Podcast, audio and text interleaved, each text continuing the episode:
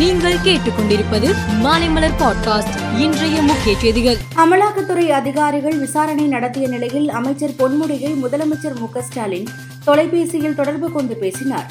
அப்போது சோதனை குறித்த விவரங்களை கேட்டறிந்த அவர் துணிச்சலுடனும் சட்ட ரீதியாகவும் வழக்கை எதிர்கொள்ளுமாறு பொன்முடிக்கு அறிவுரை கூறினார். நெல்லை மனோன்மணியம் சுந்தரனார் பல்கலைக்கழக இருபத்தி ஒன்பதாவது பட்டமளிப்பு விழா இன்று பல்கலைக்கழகத்தில் உள்ள வவு சிதம்பரனார் அரங்கத்தில் நடைபெற்றது. தமிழக கவர்னரும் மனோன்மணியும் சுந்தரனார் பல்கலைக்கழக வேந்தருமான ஆர் என் ரவி தலைமை தாங்கி மாணவர்களுக்கு பட்டங்களை வழங்கினார்.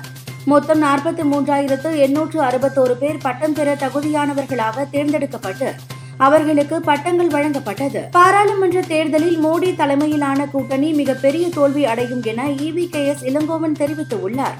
அனைத்து எதிர்க்கட்சிகளும் ஒன்றாக சேர்ந்து மோடியை கண்டிப்பாக தோற்கடிப்போம் என்றும் நம்பிக்கை தெரிவித்தார். பாஜகவுக்கு எதிரான எதிர்க்கட்சிகளின் இரண்டாவது கூட்டம் பெங்களூருவில் நடைபெற்றது. இக்கூட்டத்தில் காங்கிரஸ் கட்சியின் தேசிய தலைவர் மல்லிகார்ஜுன கார்கே பேசும்போது பிரதமர் பதவியை பெறுவதிலோ அதிகாரத்தை பெறுவதிலோ காங்கிரசுக்கு ஆர்வம் இல்லை என்றார்.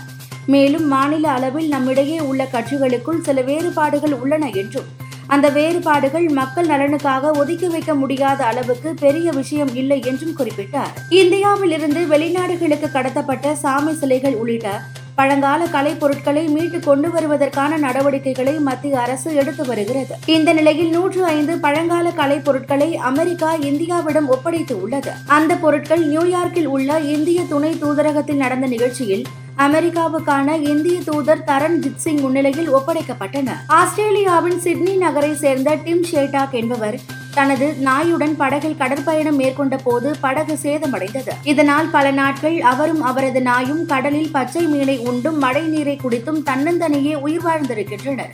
பின்னர் அந்த வழியாக ஹெலிகாப்டரில் சென்றவர்கள் மீட்டு கரைக்கு கொண்டு வந்து சிகிச்சை அளித்தனர். செர்பியாவின் நட்சத்திர வீரர் நோவக் ஜோகோவிச் விம்பிள்டன் ஆடவர் ஒற்றையர் இறுதிப் போட்டியில் தோல்வியடைந்தார். அந்த ஆத்திரத்தில் தமது டென்னிஸ் மட்டையை ஜோகோவிச் உடைத்தார். இந்த செயலுக்காக அவருக்கு எட்டாயிரம் டாலர் அபராதம் விதித்துள்ளது விம்பிள்டன் டென்னிஸ் நிர்வாகம். மேலும் செய்திகளுக்கு மாலை மலர் பாட்காஸ்டை பாருங்கள்.